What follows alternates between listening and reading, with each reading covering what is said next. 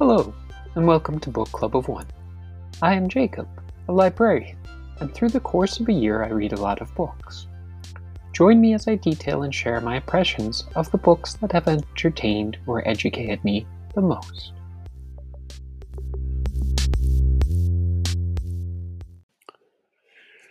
Reading soon in progress books have been started but are living up to the latter part of their name, but at least one of them is go- going to be featured in this episode.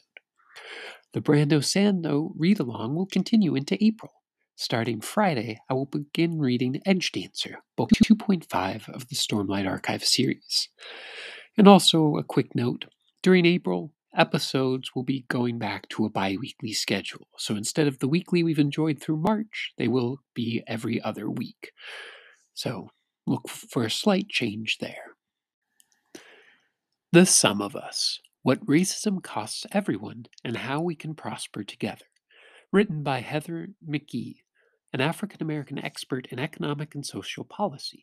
She is the former president of the inequality focused think tank Demos has drafted legislation, testified before Congress, and contributed regularly to news shows, including NBC's Meet the Press.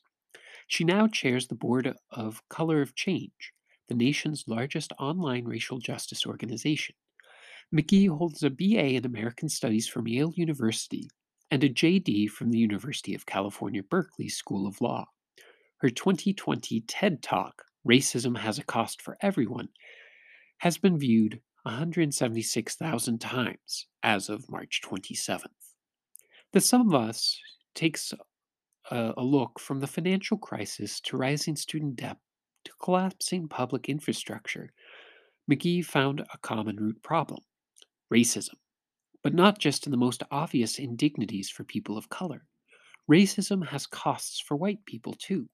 It is common denominator of our most vexing public problems the core dysfunction of our democracy and constitutive of the spiritual and moral crisis that grips us all. But how did this happen? And is there a way out? I heard of this book most likely through book pages, but I'm not entirely sure if that is the only place.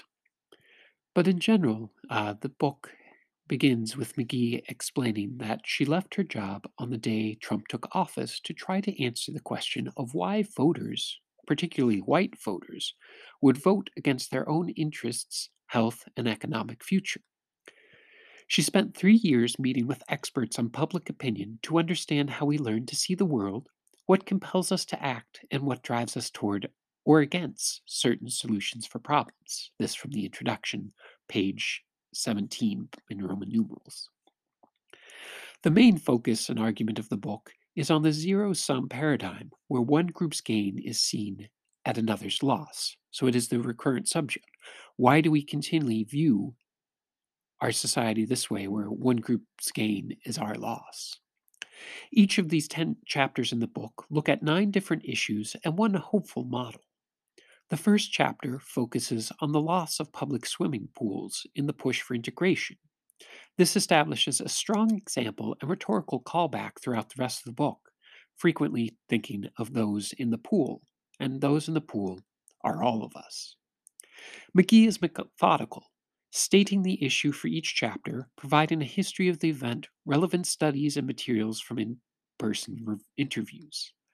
It offers compelling evidence for its subtitle, backed up by many other publications, that racism is used to divide us and puts societal and causes societal costs for all of us. Coalition building is key to more equality. Particularly page 270 to 71, after describing coalition building, McGhee details her discoveries, including more money and effort for the public good, one size never never fits all for solution design, and we need each other as communities, were her specific findings on how we can combat racism and become the society that we should be. We need to acknowledge and accept the truths of our history. America was built by the exploitation of indigenous and African peoples. From that truth, we can build a new understanding of how our society operates and better match the popular idea of America as the land of opportunity and equality we so often present to our children. Well, our first book was particularly serious. Our next one is quite not. So this is Noir. It is by Christopher Moore, a white American writer of absurdist fiction who has written 17 novels and one forgettable graphic novel, in his own words. Started off as something fun, left to molder in a drawer, was found, and put adapted to a graphic novel. Christopher Moore attended Ohio State University and the Brooks Institute of Photography in Santa Barbara. Before his first novel was published in 1992, he worked a series of jobs including a roofer, grocery clerk, hotel night auditor, insurance broker, waiter, and rock and roll DJ, all of these helping shape his many different locales and characters. He lives in San Francisco, in California, where many of his books take place. He was last featured way back in episode 5, and I think I'd probably be a bit more positive about that book if I read it more recently. Very much a review from a different headspace. So, noir, in one sentence, as provided by Christopher Moore on his webpage, is guys, dames, San Francisco in 1947, a deadly African snake, an Air Force general from Roswell, New Mexico. What could go wrong? And I learned of Christopher Moore when I was working at a public library and had a colleague who spoke up very favorably of him as an entertaining, humorous author, and I've kept up with his work since then. So, in general, my thoughts on this are if you like any Christopher Moore book, a lot of the writing features humorous dialogue and the main characters getting in over their heads and trying to find their ways out. There's nothing new in that regard here, and his books are usually a fun way to spend a day or two, might make you laugh out loud a few times. My favorite books of his are 2003's Fluke or possibly 2004's The Stupidest Angel. But back to Noir.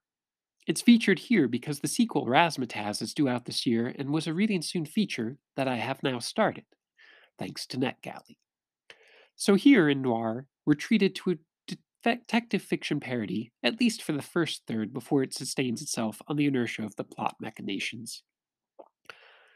Sammy, a bartender, falls in love at first sight with a beautiful blonde named Stilton, jokingly referred to most everyone else as the cheese. Before he can get to know her, however, his boss gives him a job to supply an Air Force general with a few women for entertainment for an elite club meeting. Then Stilton disappears and government men roam about, and a UFO has been spotted over Mount Rainier. Razzmatazz starts with the disclaimer, and I believe, or at least hope Noir did, but it's been so long I'm not entirely sure, but the disclaimer about language and portrayal of the different characters being reflective of the time the story is to take place, or how it was portrayed in film, anyway. Some of Sammy's get rich quick schemes are unfortunately very stereotypical, with pets as food for Asians and snake wine for fertility. How much of these are poking fun at those with those beliefs or the stereotype is debatable, especially from a white, white male author. In Moore's favor, he does frequently include a diverse cast of characters with hmm. many different perspectives and identities. However, for Razzmatazz, part of the vault uh, the plot involves someone murdering, murdering drag queens or uh, lesbians in drag, anyway. So the point at which it goes from parody to regrettable is certainly debatable. And our final book is A Coffin for Dimitrios, or as it was re- published in the United States in 1939, The Mask of Dimitrios. It's by Eric Ambler, a white English screenwriter and author of thrillers. He is credited with introducing a new realism to the genre. His first novel, The Dark Frontier, was published in 1936.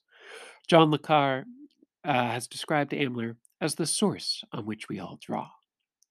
And A Coffin for Dimitrios is a chance encounter with a Turkish colonel leads Charles Latimer the author of a handful of successful mysteries, into a world of sinister political and criminal maneuvers. At first, merely curious to reconstruct the career of the notorious Dimitrios, whose body has been identified in an Istanbul morgue, Latimer soon finds himself caught up in a shadowy web of assassination, espionage, drugs, and treachery that span the Balkans. I learned of this book through James Mustich's 1000 Books to Read Before You Die. So it is centered on Charles, a former academic turned mystery writer who gets curious and then in over his head. Latimer feels that because he writes mystery fiction, he should be able to fill in the gaps of Dimitrios' known movements. As any of us are tempted, Latimer decides to pursue this new research topic and procrastinate writing his next book. As he rationalizes it, he may use Dimitrios' past as his next book. This novel shows the reader some of the challenges and instability of the Balkan region following World War I, with wars of independence or territorial control to establish borders, assassinations attempts, and a question of finances, with many countries forming and then collapsing in the 1930s. In general, it's well placed, paced. Latimer starts working through Dimitrios' history chronologically before his choices lead him to a more complicated situation. And in general, the book begs you to ask the question how far would you go to resolve your own curiosity? And our reading soon in progress book is The Books of Jacob by Olga Tokarczuk and translated to English by Jennifer Croft. In the mid 18th century, as new ideas and a new unrest begin to sweep the continent, a young Jew of mysterious origins arrives in a village in Poland. Before long, he has changed not only his name but his persona. Visited by what seems to be ecstatic experiences, Jacob Frank casts a charismatic spell that attracts an increasingly fervent following. In the decade to come, Frank will traverse the Habsburg and Ottoman empires with throngs of disciples in his thrall as he reinvents himself again and again, converts to Islam and then Catholicism, is pilloried as a heretic and revered as the Messiah, and wreaks havoc on the conventional order.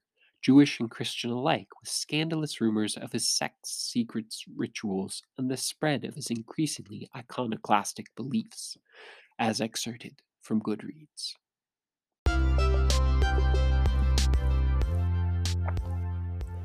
This has been another episode of Book Club of One. Thank you for listening. I welcome constructive criticism and book recommendations or even if you found a book through this episode and want to share the story, feel free to reach out through Instagram and Gmail at Book Club of Uno. Book Club of One is recorded and distributed by Anchor.fm. And remember, no one should be shamed for reading.